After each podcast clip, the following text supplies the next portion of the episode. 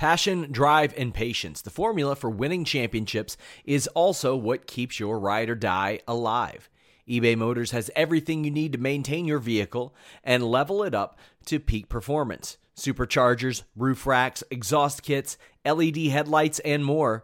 Whether you're into speed, power, or style, eBay Motors has you covered. With over 122 million parts for your number one ride or die, you'll always find exactly what you're looking for. And with eBay Guaranteed Fit, your part is guaranteed to fit your ride every time or your money back. Because with eBay Motors, you're burning rubber, not cash. With all the parts you'll need at the prices you want, it's easy to make your car the MVP and bring home huge wins. Keep your ride or die alive at ebaymotors.com. Eligible items only, exclusions apply. When you need mealtime inspiration, it's worth shopping Kroger, where you'll find over 30,000 mouthwatering choices that excite your inner foodie. And no matter what tasty choice you make, you'll enjoy our everyday low prices, plus extra ways to save, like digital coupons worth over $600 each week. You can also save up to $1 off per gallon at the pump with fuel points. More savings and more inspiring flavors make shopping Kroger worth it every time. Kroger, fresh for everyone. Fuel restrictions apply.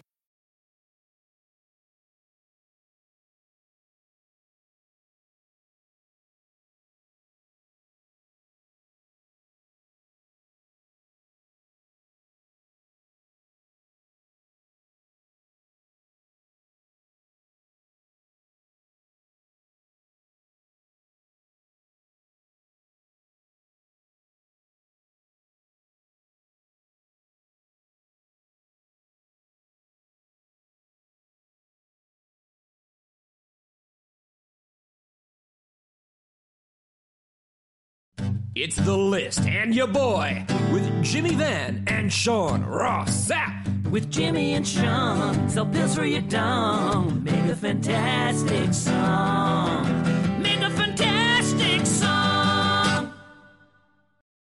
Me either. What? What? Is it? Is this happening? America! America!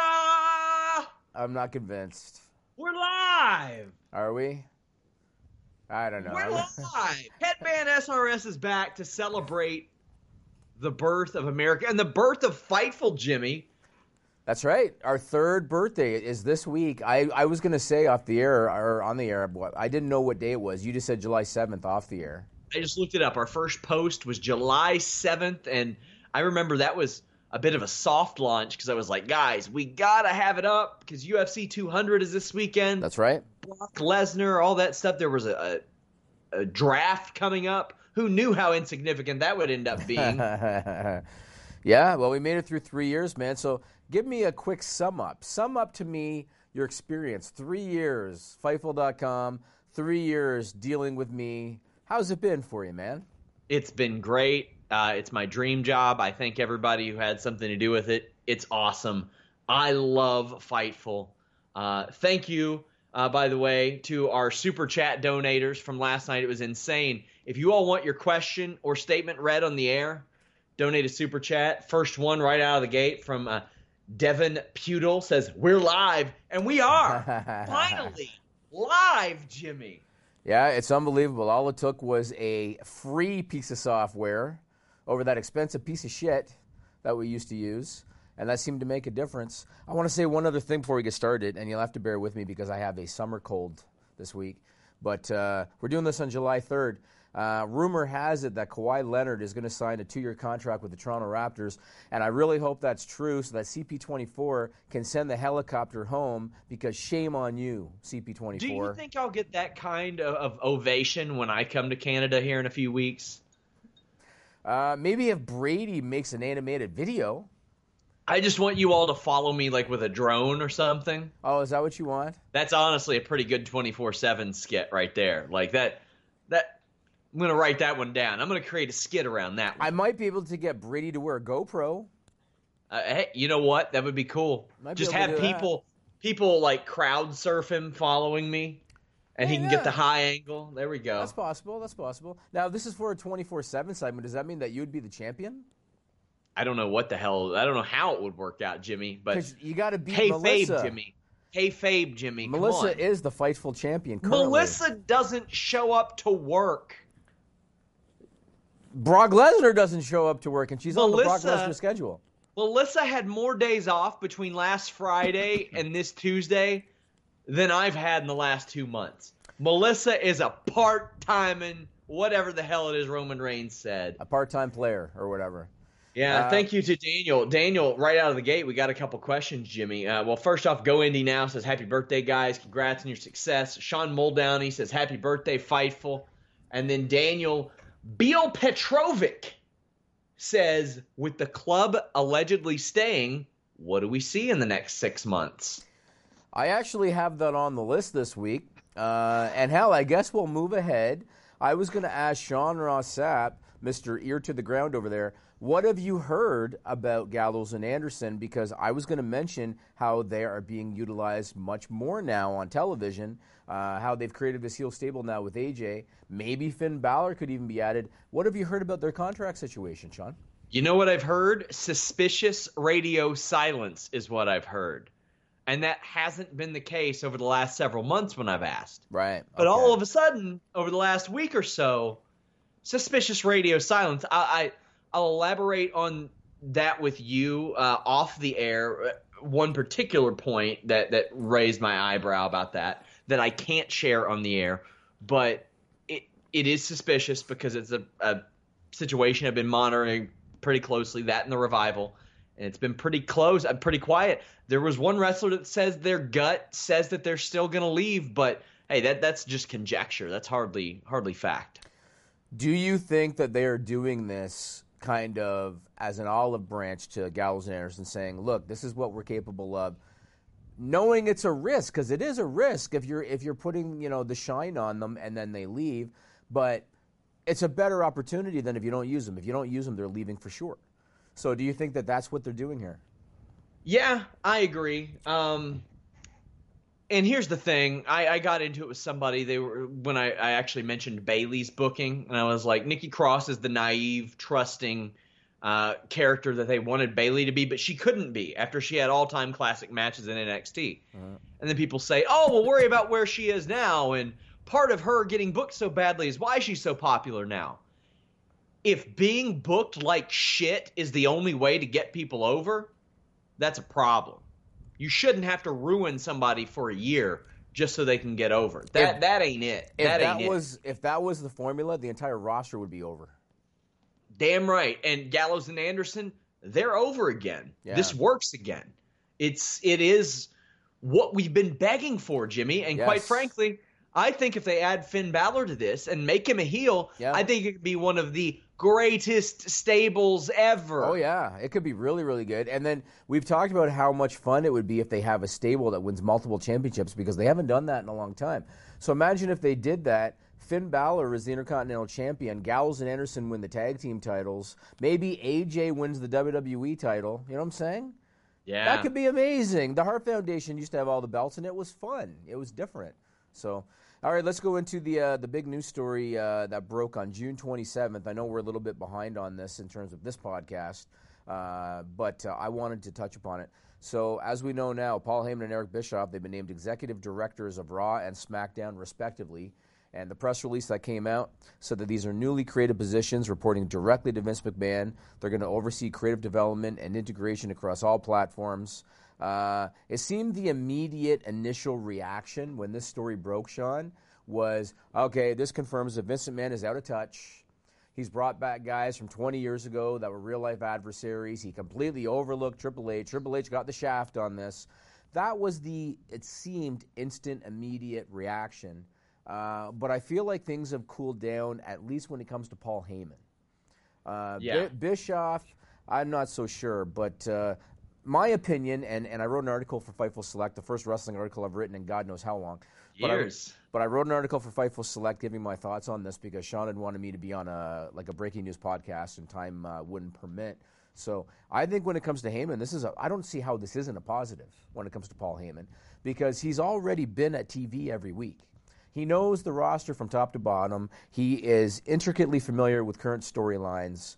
Uh, and everybody loves him. Everybody respects him. They seek him out for advice. All of the documentaries that you see on the network, they typically will show him, like the Alexa Bliss one is an example. They'll show him helping talent out with their promos and helping them out with certain mannerisms. And uh, I think he's a, a, a, a positive addition in that role.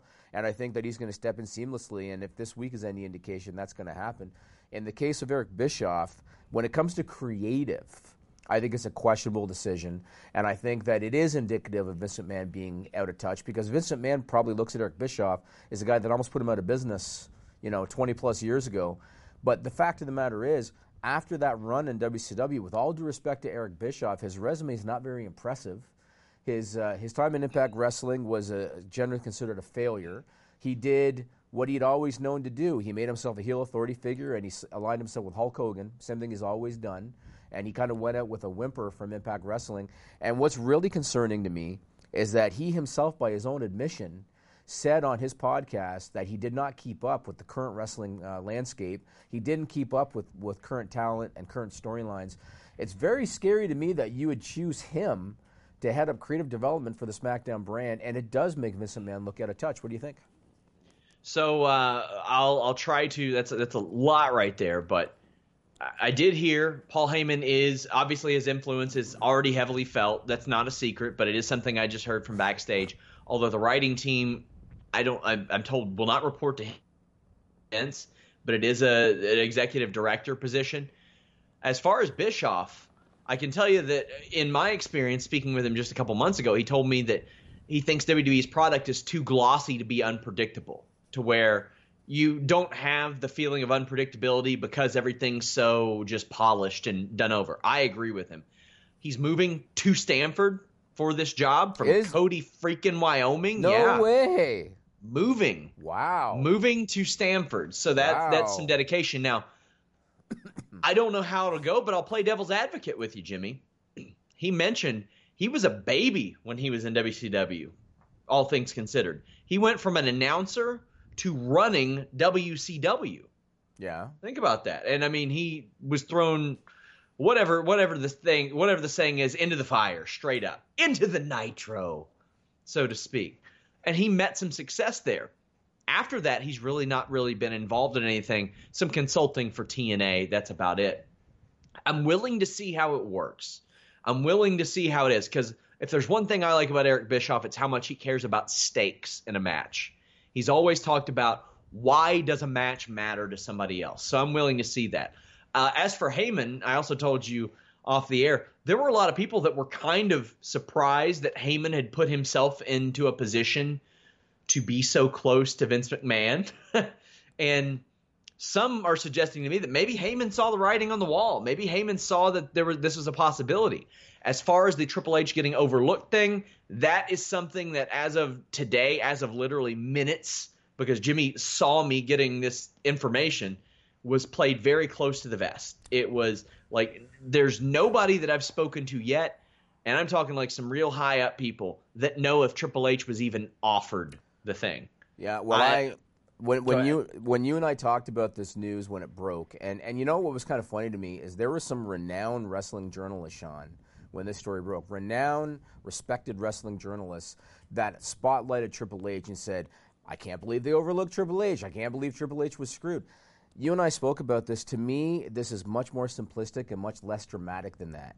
To me, it's very simple. This would have been a demotion for Triple H. Triple H was not considered for one of these positions because it would be a demotion if he took that job. His title currently is Executive Vice President, Talent, Live Events, and Creative. All right?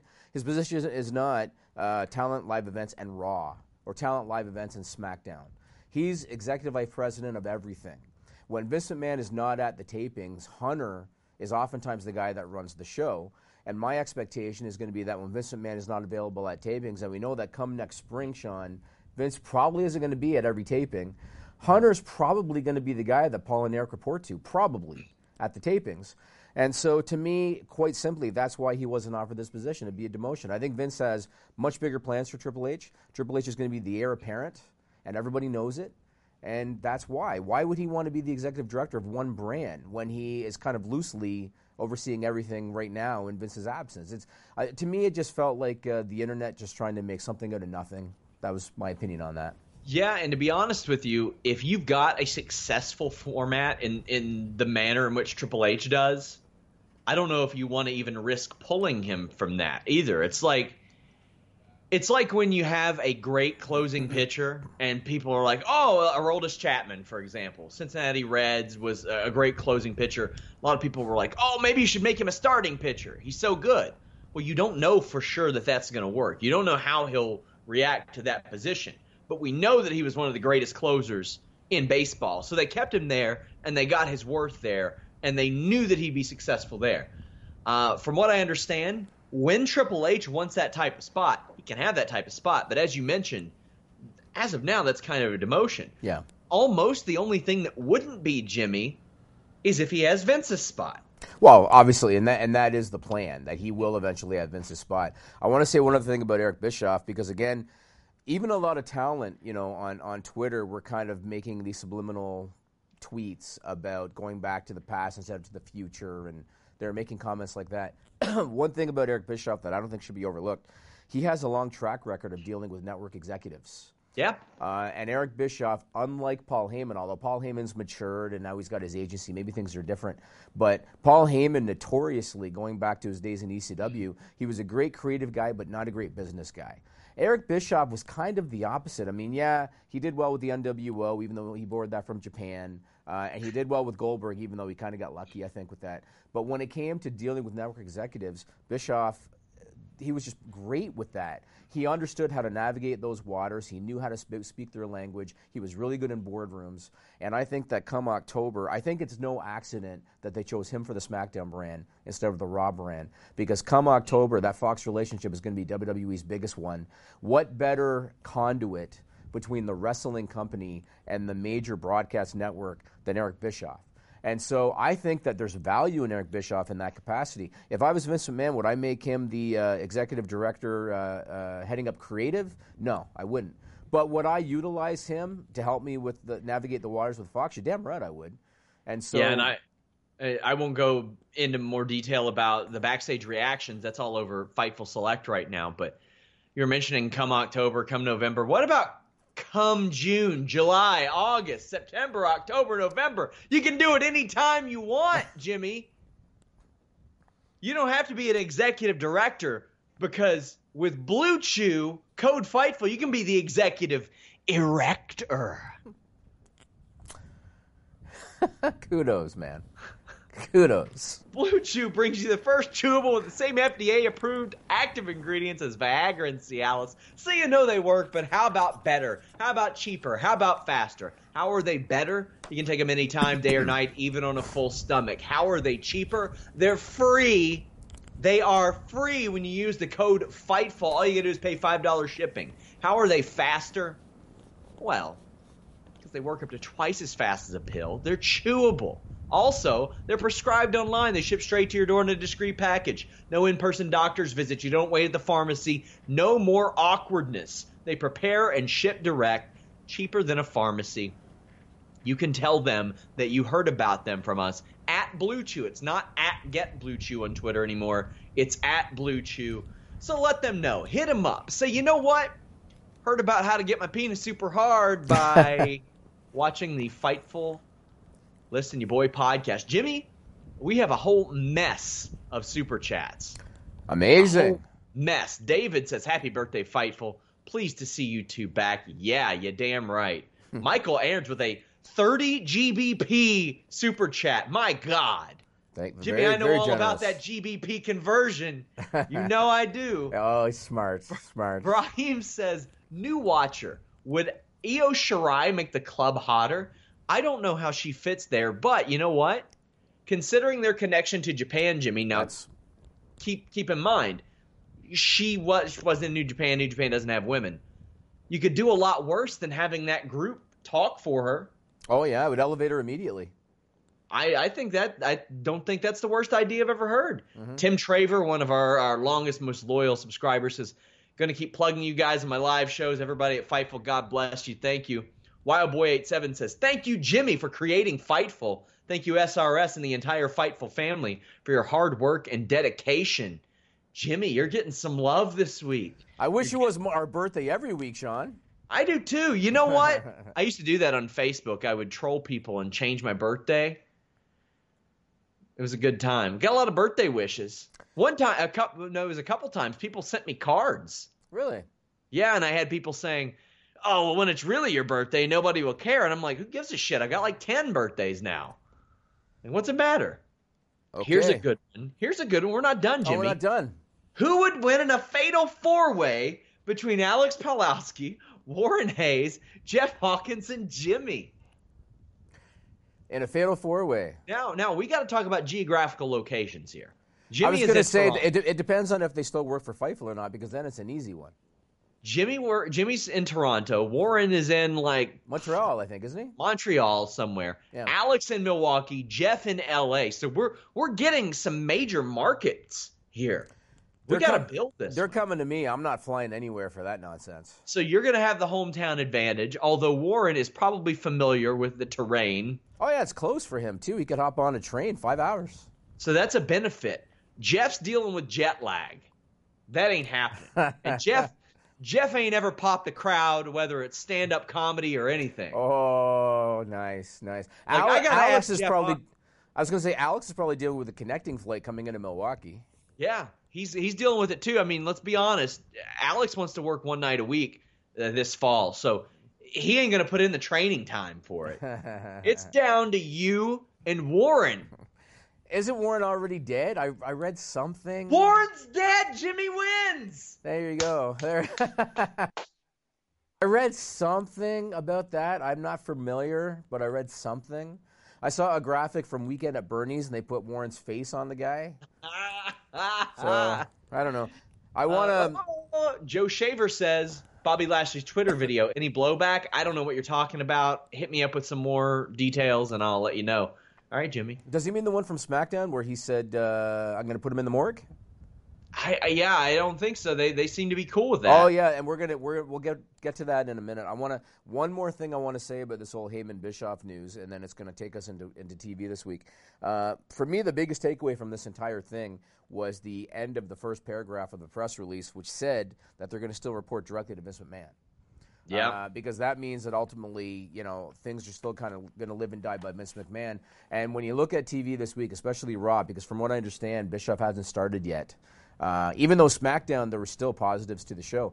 Raw, there were definite, obvious changes. Aside from the commercial break thing, Sean, and we could go on and on about that. That's clearly Vince McMahon's fingerprint.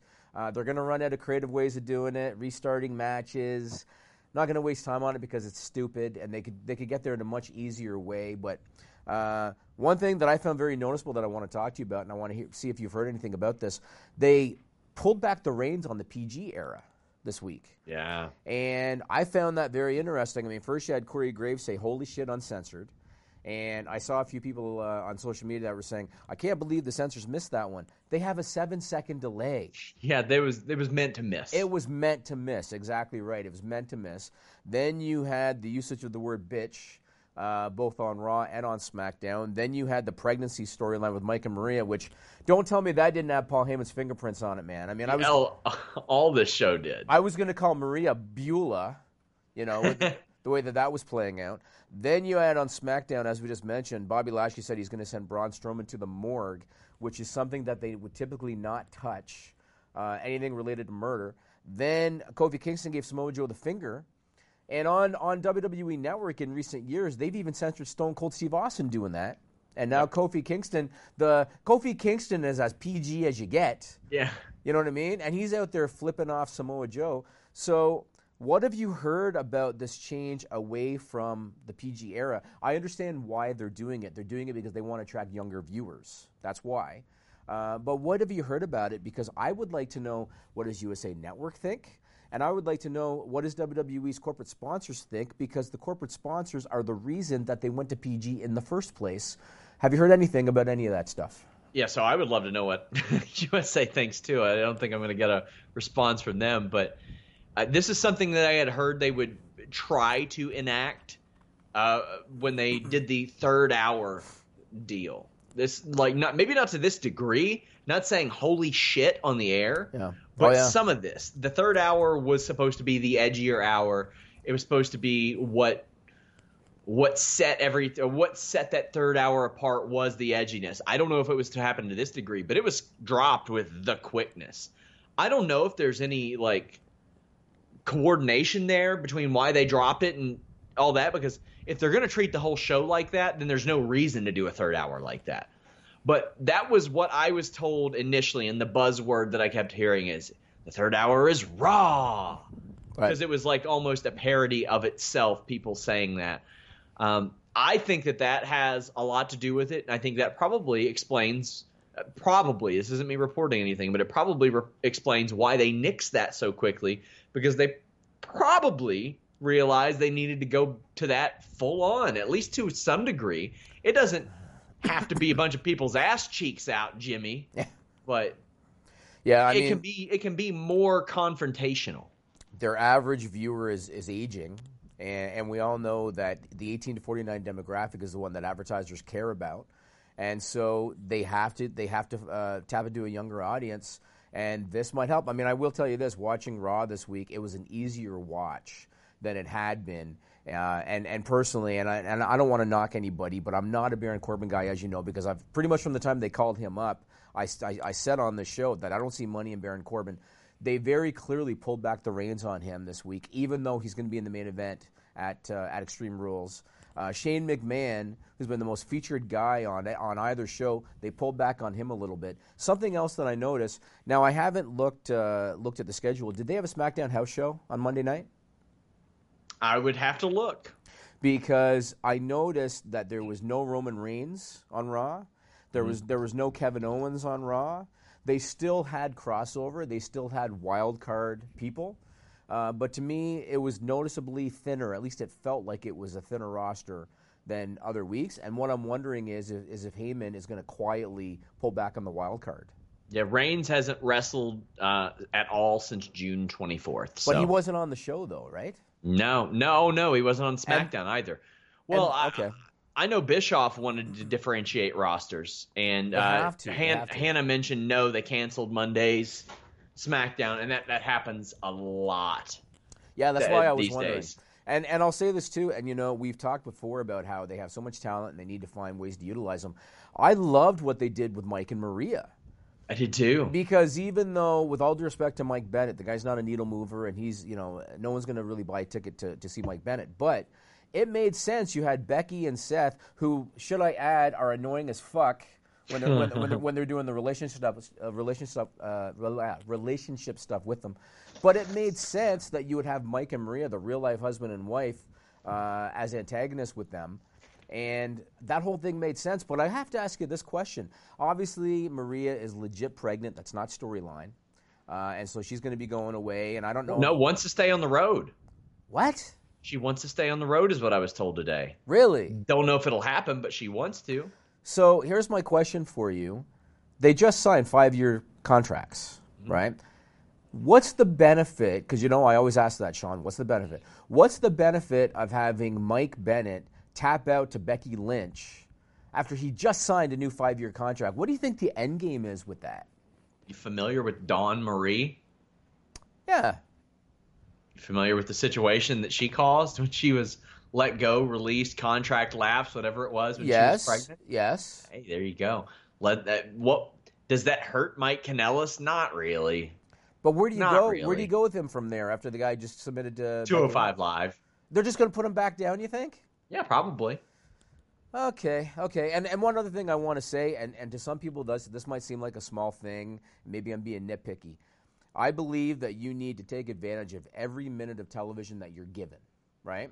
Now, granted, Mike Bennett knew when he was doing that backstage segment prior to the match, he knew he was going to be tapping out to Becky Lynch. So maybe this is a moot point. But I was so distracted, Sean, in a bad way, about Mike Bennett standing there trying to act like the tough guy because he's facing off against Universal Champion Seth Rollins. And every three seconds, he's flexing his pecs and, and going like this with his head and going like this with his arms. And I watched that thinking to myself, what the hell are you doing? You don't look intimidating. You look stupid. Like, why are you standing there flexing your pecs every three seconds? Am I just being overly critical? Because to me, I felt like he wasted his opportunity with television time. Yes. All right. Maybe I am. Maybe I am. But that's just something that I saw, you know? Yeah. So- Well, you, you know what you can see right now, Jimmy? My long form feature on Killer Kross, this weekend's F- FSW Natural Born Killers show, a style really that was founded, uh, that helped found Fightful, the crossover. You got a lot of MMA stars and pro wrestling. But I actually interviewed him in person in Las Vegas. Take a look.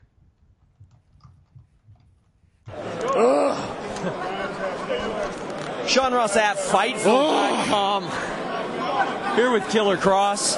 Killer Kross, I interviewed Phil Baroni a couple months ago. Okay. Phil Baroni, who was trying to call you out for Bloodsport. Okay. And he talked about your dad. Right. What are, what are your feelings about one Phil Baroni? Uh, I love Phil. He's a character. Uh, he's out of his mind, which is why we get along. If it was booked for me and Phil to be squaring off in Bloodsport, we would have did it. It wasn't, and he did great anyways, didn't he? Yeah, he did. He did. How, how did you like your Bloodsport experience? I mean, I know that you've got that very diverse background as far as your wrestling style. Yep. I mean, I know that you, you seems like you're a fan of Catch as Catch Can wrestling, at least by the looks of it. So, how was that for you?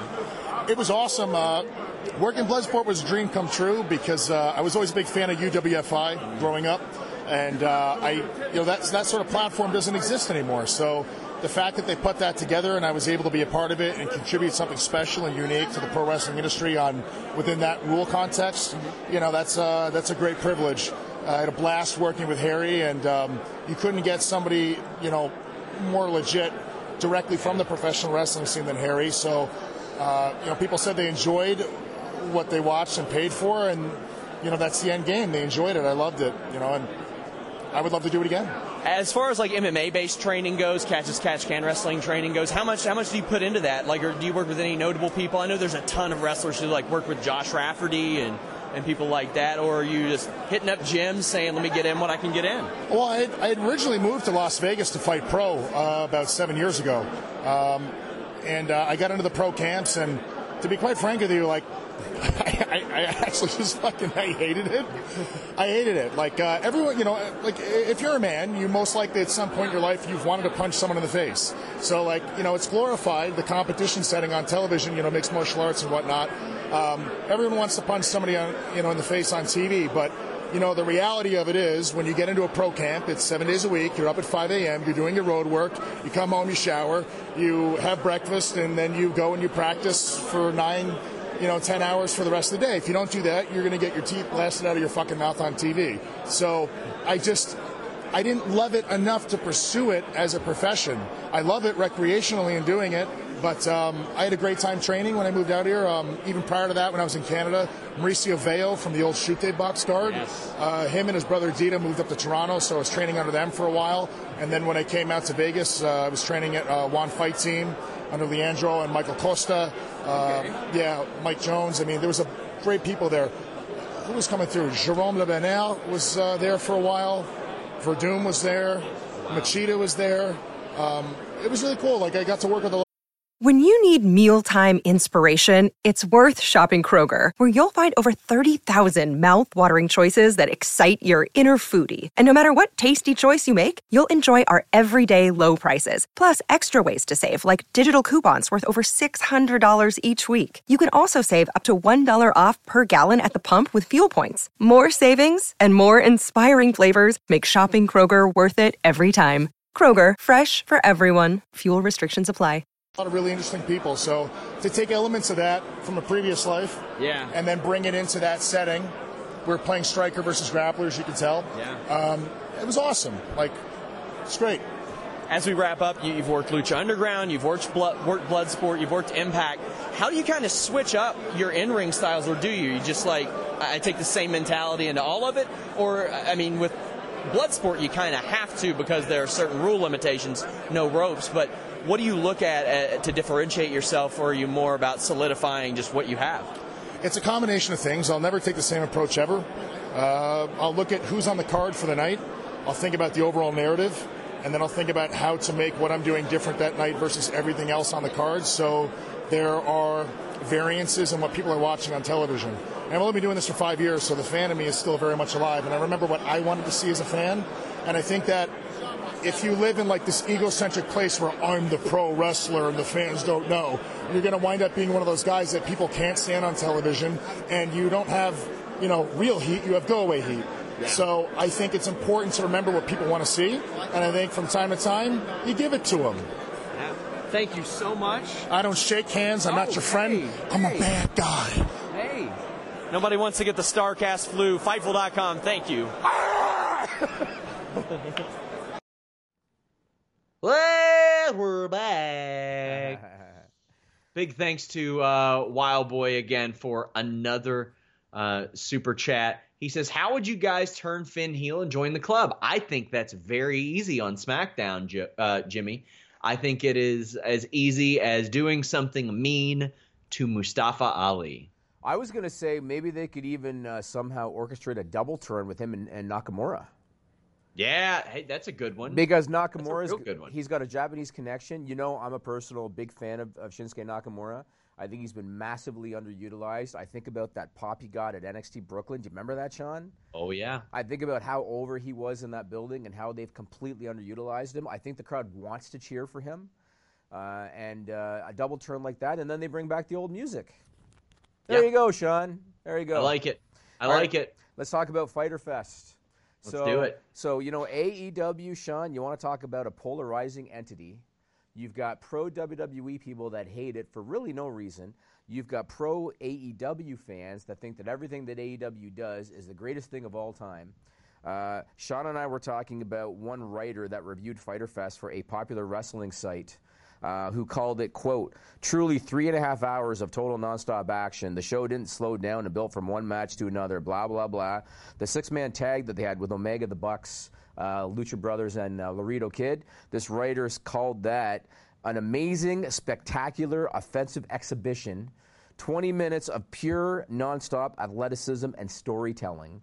Uh, and I, I showed that to Sean and I said, look, with all due respect to AEW, this is a nonpartisan writer.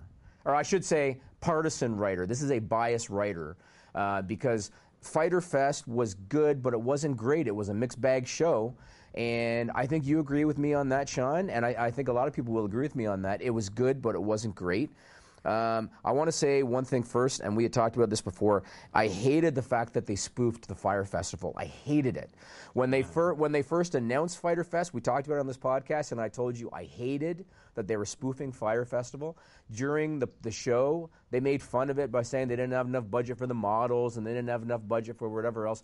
I hated that they did it. I think that sometimes the guys involved with being the elite, they try too hard to be inside and they try try too hard to be cute and they try too hard to be sarcastic.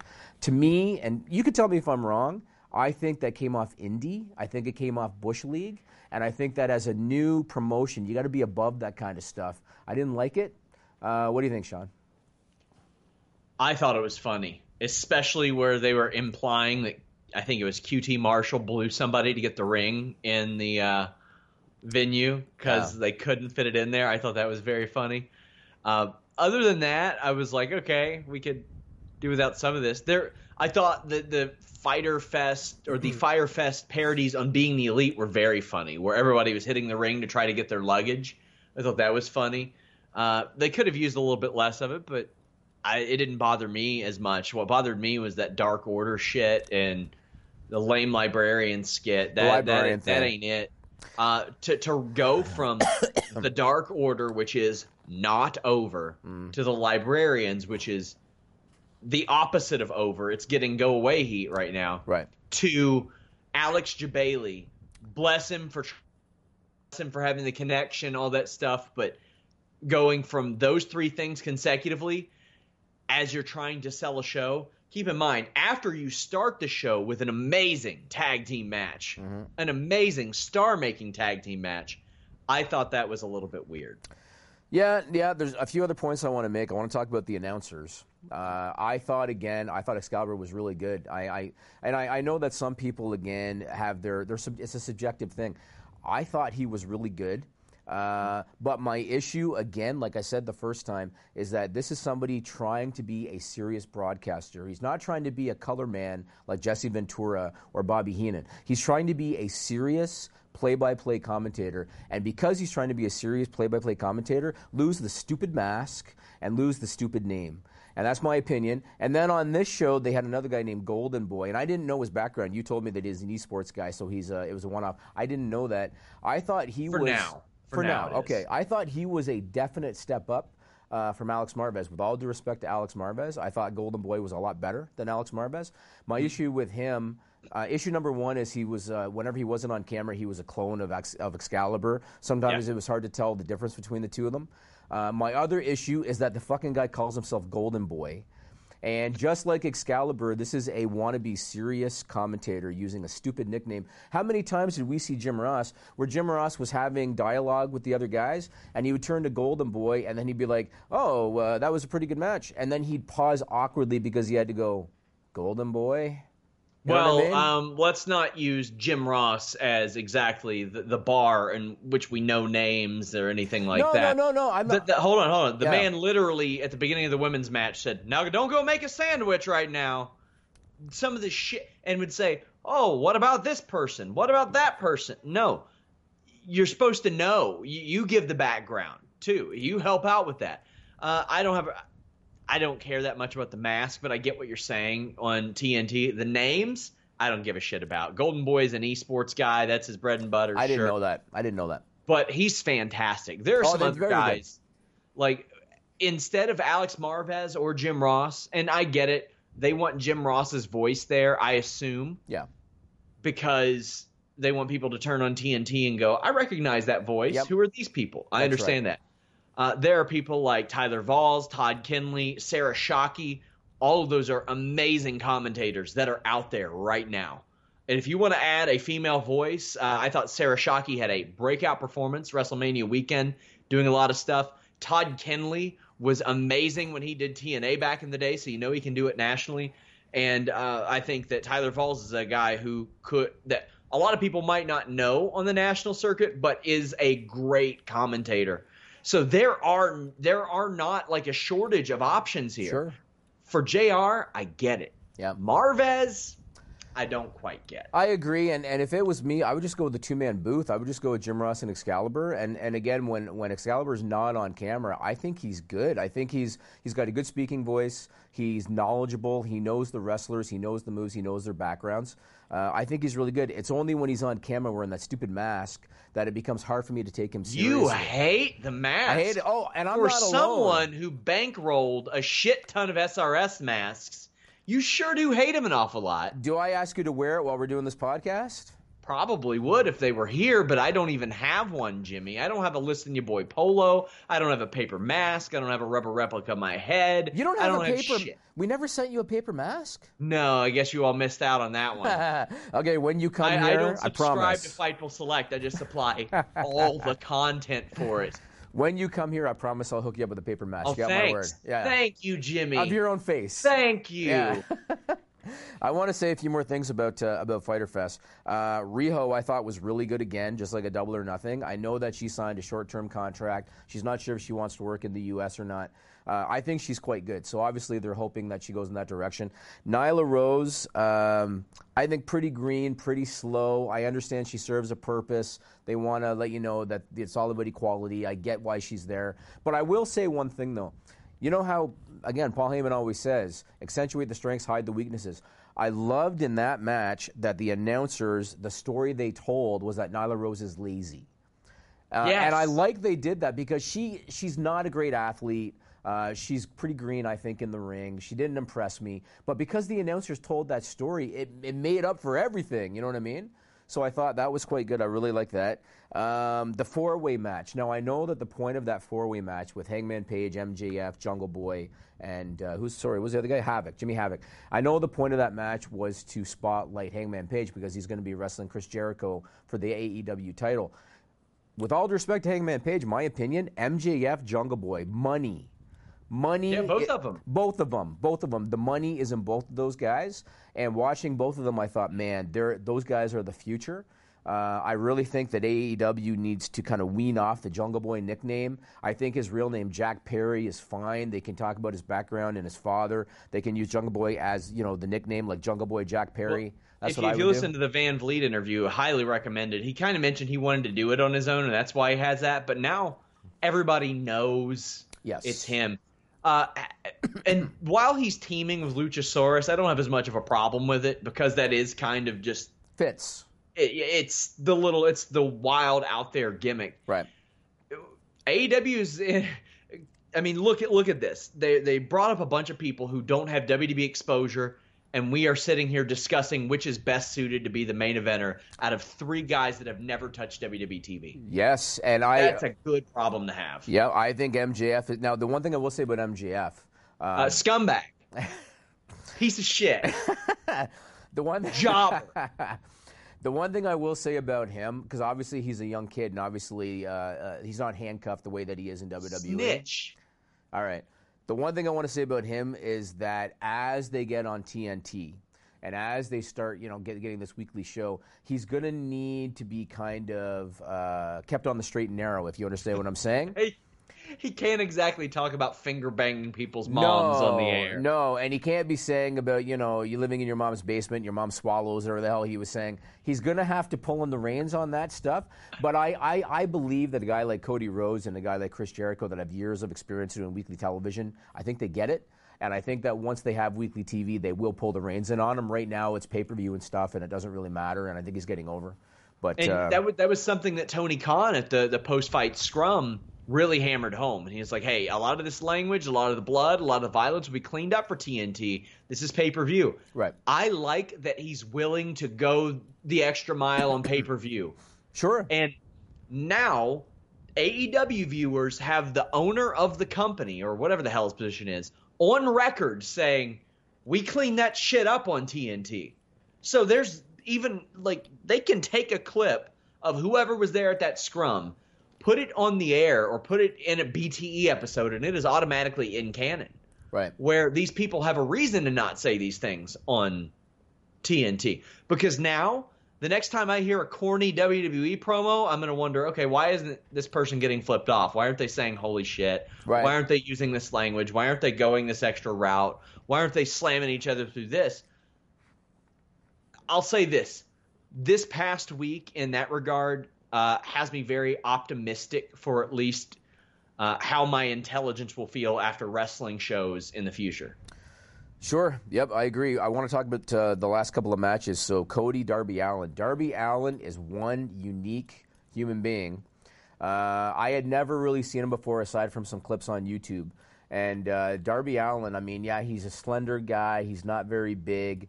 Um, he reminded me, and I, I, I wrote this on Fightful Select. He reminded me of Monkey Fighter from Bloodsport. Do you know who I'm talking about? Yeah, I do. I do know. So Monkey Fighter would like roll in, get in a strike, roll out, and stuff. Darby Allin, he's an agile guy. He was doing a lot of stuff like that.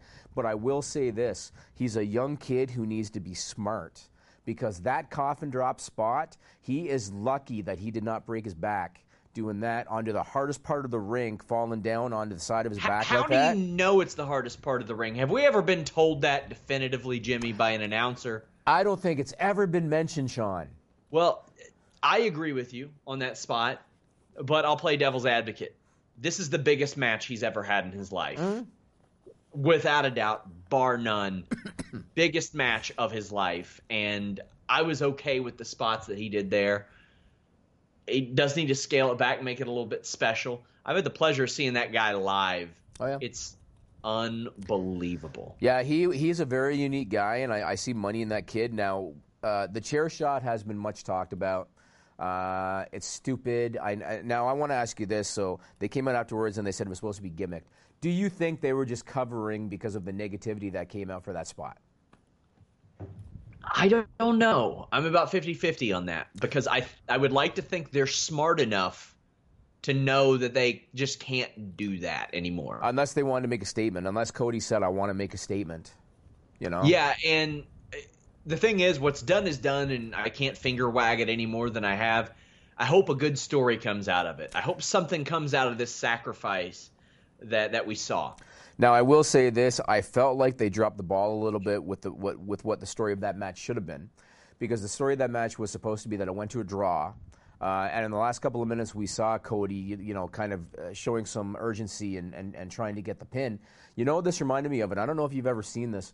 When Dustin Rhodes was a rookie in WWE back in '88 or so, there was a storyline where Dusty Rhodes was in a program with Ted DiBiase, and Ted DiBiase wrestled a 10-minute match with Dustin Rhodes on television, and Dustin Rhodes made it to the 10-limit time limit. And that to me was reminiscent of this, and I almost wondered if Cody kind of went back at that because I'm sure he's aware of that match. I wonder if he went back and looked at that, and that, that was the catalyst for doing this. The problem was, I felt the announcers really didn't put over the fact that Darby Allin made it to a draw with Cody Rhodes, not to the level that they should have. Uh, so I felt that they kind of dropped the ball on, on, that a little bit. But Darby Allin to me made a really great impression. I just want the kid to be a little bit safer. But I understand what you're saying. Biggest match of his career. He wanted to make a statement. Unfortunately, the chair thought I thought uh, kind of overshadowed his performance. Unfortunately, yeah. So that was kind of problematic. Darby Allin is immediately considered on the level, or at least above what he what he was. Right. Uh, Chris Williams sent a super chat and said, "I don't get MJF. He comes off as a knockoff White Del Rio with scarves and facial expressions." Well, here's the difference: Alberto Del Rio is verified on Twitter, and MJF isn't. Awesome. So, let me just uh, let me just say well, this. I mean, what do you think of that comparison? Uh, I I compare him more to a to a uh, an uncensored Miz mm-hmm. than to Alberto Del Rio. But let me just say this: if you, I'm sure everybody knows who Chris Van Vliet is. Uh, we did the first Fightful Feast with him. Look up Chris Van Vliet's interview with MJF on YouTube. It is one of the funniest damn interviews I've ever seen in my life. And most of it is improv. It was basically done in MJF's uh, hotel room, and while room service comes to his door, they keep filming. It is freaking hilarious. What I like about MJF is that MJF can think off the cuff. He can think on his feet oh, like yeah. that. Uh, and and but again, he's young and he needs to understand the limitations when you're doing network television.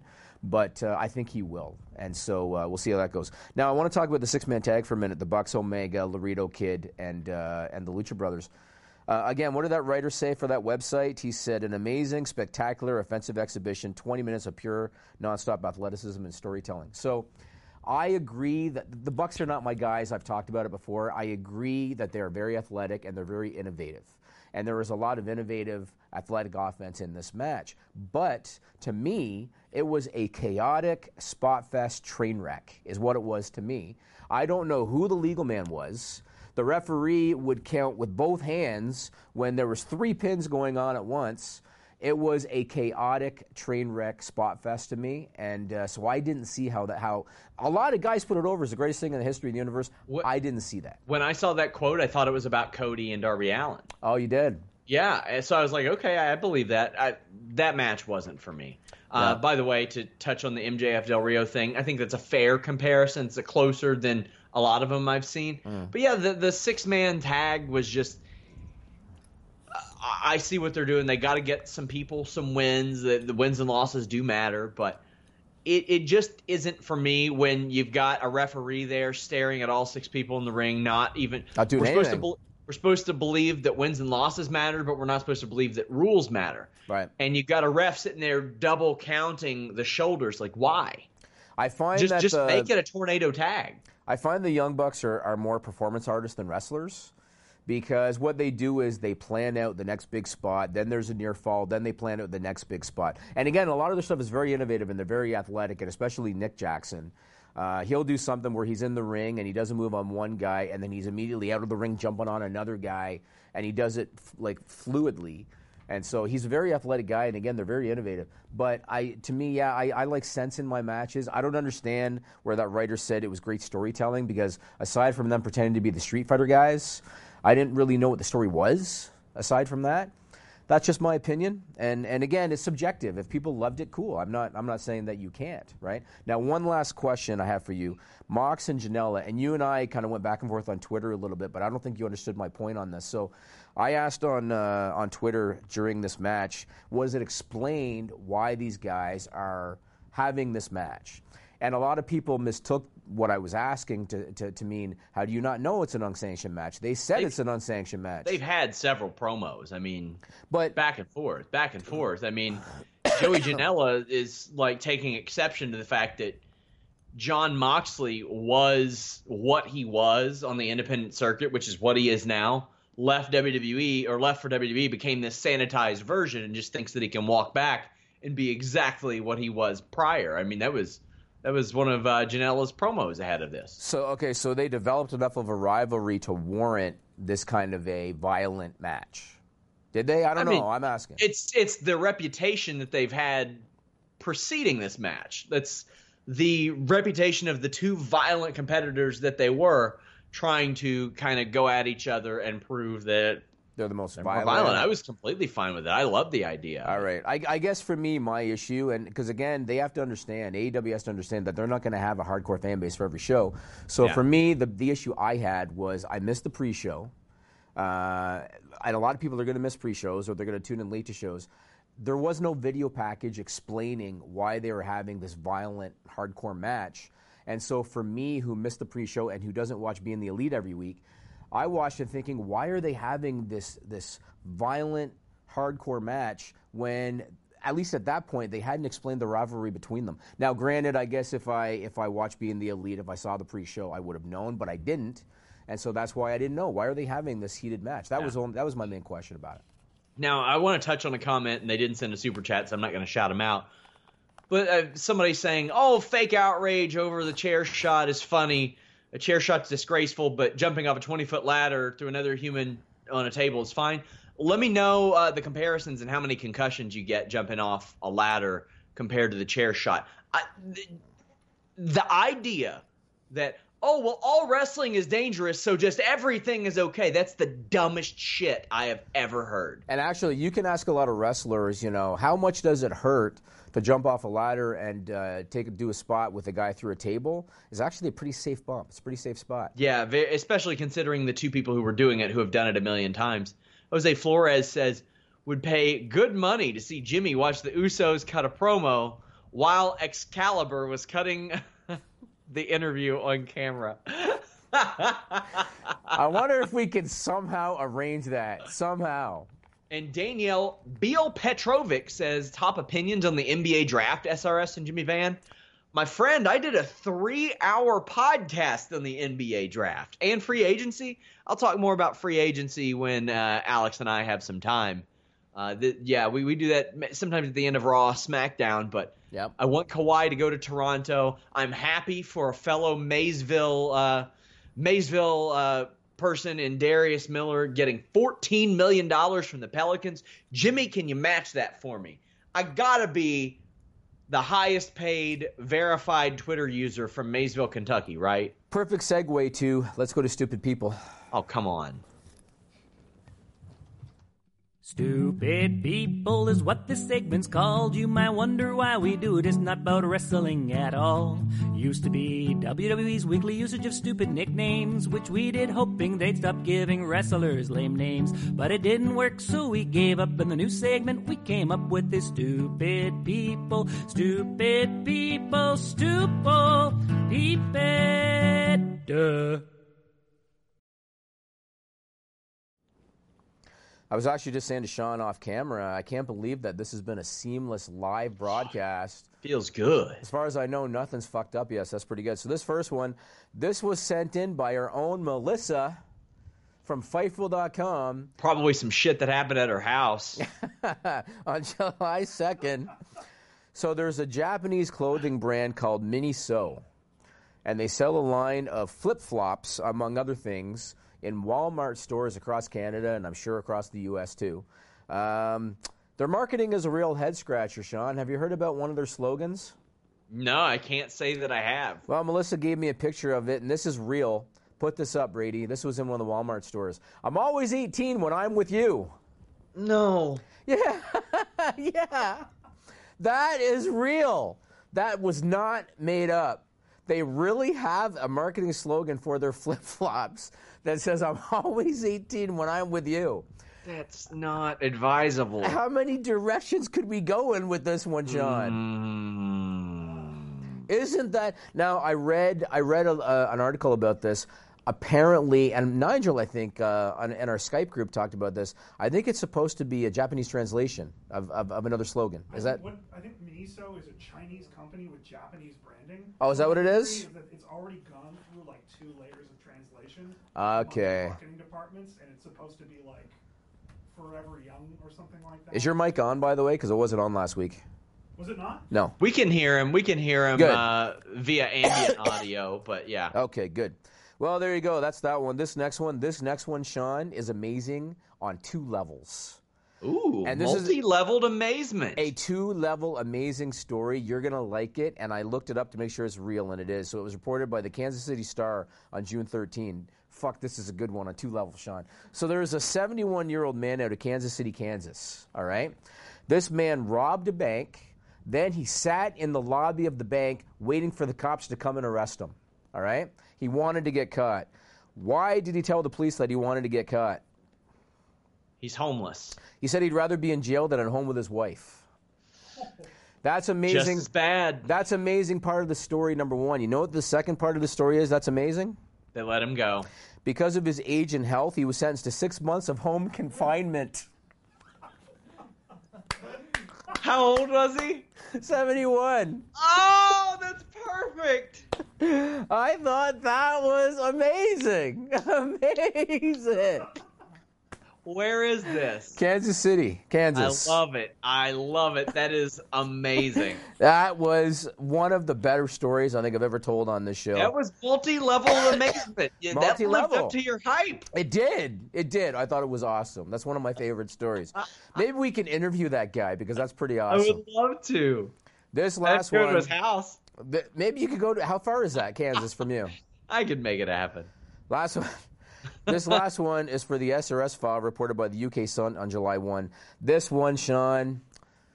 Okay. So there's a 20 year old woman out of Glasgow, Scotland. Her name is Lindsay Brown. All right? She bought a swimsuit from a supplier called Paris Swimwear. We have a picture of the swimsuit. Brady, Brady, just put up the, the picture of the swimsuit. Okay. She got that swimsuit, all right? Yeah. she ended up sending customer support a complaint. Why is it, Sean, that she sent customer support a complaint? Ah. I don't know. I'm com- I'm drawing a blank. She unknowingly wore the swimsuit upside down, which made her vagina stick out. We have a picture of her wearing it. There it is. She Andre the Gianted it. now, uh, one of her friends posted screenshots of her actual message to Pear, and Pear Swimsuit's message back to her. Put up the first tweet, Brady, that she sent to Pear, and she sent them that photo too. She said, "You have to look. You have to look at the, the little tiny thing." She said, "Hey." I wore that swimsuit today and it stretched like anything. I only wore it for a couple of hours. My vagina was hanging out constantly. Is it meant to stretch like that? And then she included the picture. Put up Pear's response. Hi, Lindsay. I'm sorry you were embarrassed by your swimsuit. I've had a look at the picture you've sent, and I believe you're wearing the swimsuit upside down. The swimsuit you've ordered is the one, is this one, and should look like this. And then they showed pictures of other people wearing it. Isn't that This has to be a work, right? Uh, well, I looked up these girls because I always do my due diligence on this stuff. I looked up these girls. They have almost no followers on social media, Sean. Well, maybe This that's is- the problem. Well, maybe. I think it's legitimate. And what happened was, in her defense, apparently she had a few drinks that day. Apparently she started the day wearing the swimsuit correctly. Went to the bathroom, came back out, has it on upside down with her vagina hanging out. So Oh man. there you go. Well, I think that's about it, guys. I think we're wrapping up, but hey, we're back live. Now I want to say, sorry, I want to cut you off real quick. I was going to talk about WWE's UK television situation because it's a very interesting situation. We're low on time this week. Uh, our Q and A that we're going to do with me on Fightful Select. Somebody had asked about it. I will address it on uh, on Fightful Select. So check that out because it is a very interesting situation with their UK. Hey, that, that's time for my plug. Uh, Fightful Select. This week's 2K or uh, 205 UK uh, NXT show will be on Friday as Warren's doing a little bit of a move. So the retro review, AWA Super Clash 3 goes up tonight. My Fightful Backstage Report podcast goes up tonight. Next week I have a Q&A, but this week Jimmy Van has one. Go over there, subscribe. It's like the the price of a sody pop a week, Jimmy. If That's you would all. believe such a thing. That's it. That's it. But this weekend we have a lot going on. Warren with the New Japan G1 uh, Dallas recap uh, here on Fightful. I'll be doing UFC 239. That is a massive show. So if you haven't subscribed to our MMA channel, go do that. It's youtube.com slash Fightful MMA Boxing. I will share the video over here on this channel as well. But if you're watching live on YouTube, remember you want your question answered, you want your statement read, send a super chat. But even if you don't, leave a thumbs up. I'm back here on this channel Sunday night for Slammiversary, the official three year birthday, third birthday of Fightful Jimmy. Holly Holm, Amanda Nunes, who you got? Amanda Nunes. I do too, and I really want her to win. And you know why I want her to win? so she can have so she will have beaten every featherweight champion ever. That's not the reason. Why? I want her to win because she has gone on record to say that if she beats Holly Holm, she wants her next fight to be her retirement fight against her fiance. It's awesome, isn't it? That is amazing. That's it? Yeah, amazing. they're down to fight each other. It's great. They It's are. great. So I hope she wins. I hope she wins. Guys, thank you all so much. Until next time, we are out. Subscribe to Fightful on YouTube for the latest exclusive podcasts, interviews, and news across boxing, MMA, and pro wrestling.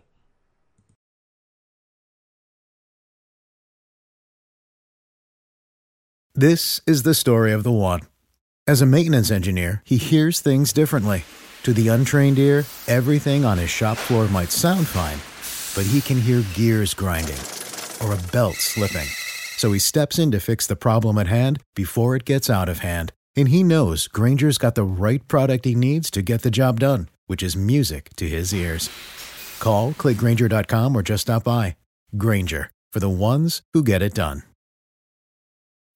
When you need mealtime inspiration, it's worth shopping Kroger, where you'll find over 30,000 mouthwatering choices that excite your inner foodie. And no matter what tasty choice you make, you'll enjoy our everyday low prices, plus extra ways to save, like digital coupons worth over $600 each week. You can also save up to $1 off per gallon at the pump with fuel points. More savings and more inspiring flavors make shopping Kroger worth it every time. Kroger, fresh for everyone. Fuel restrictions apply.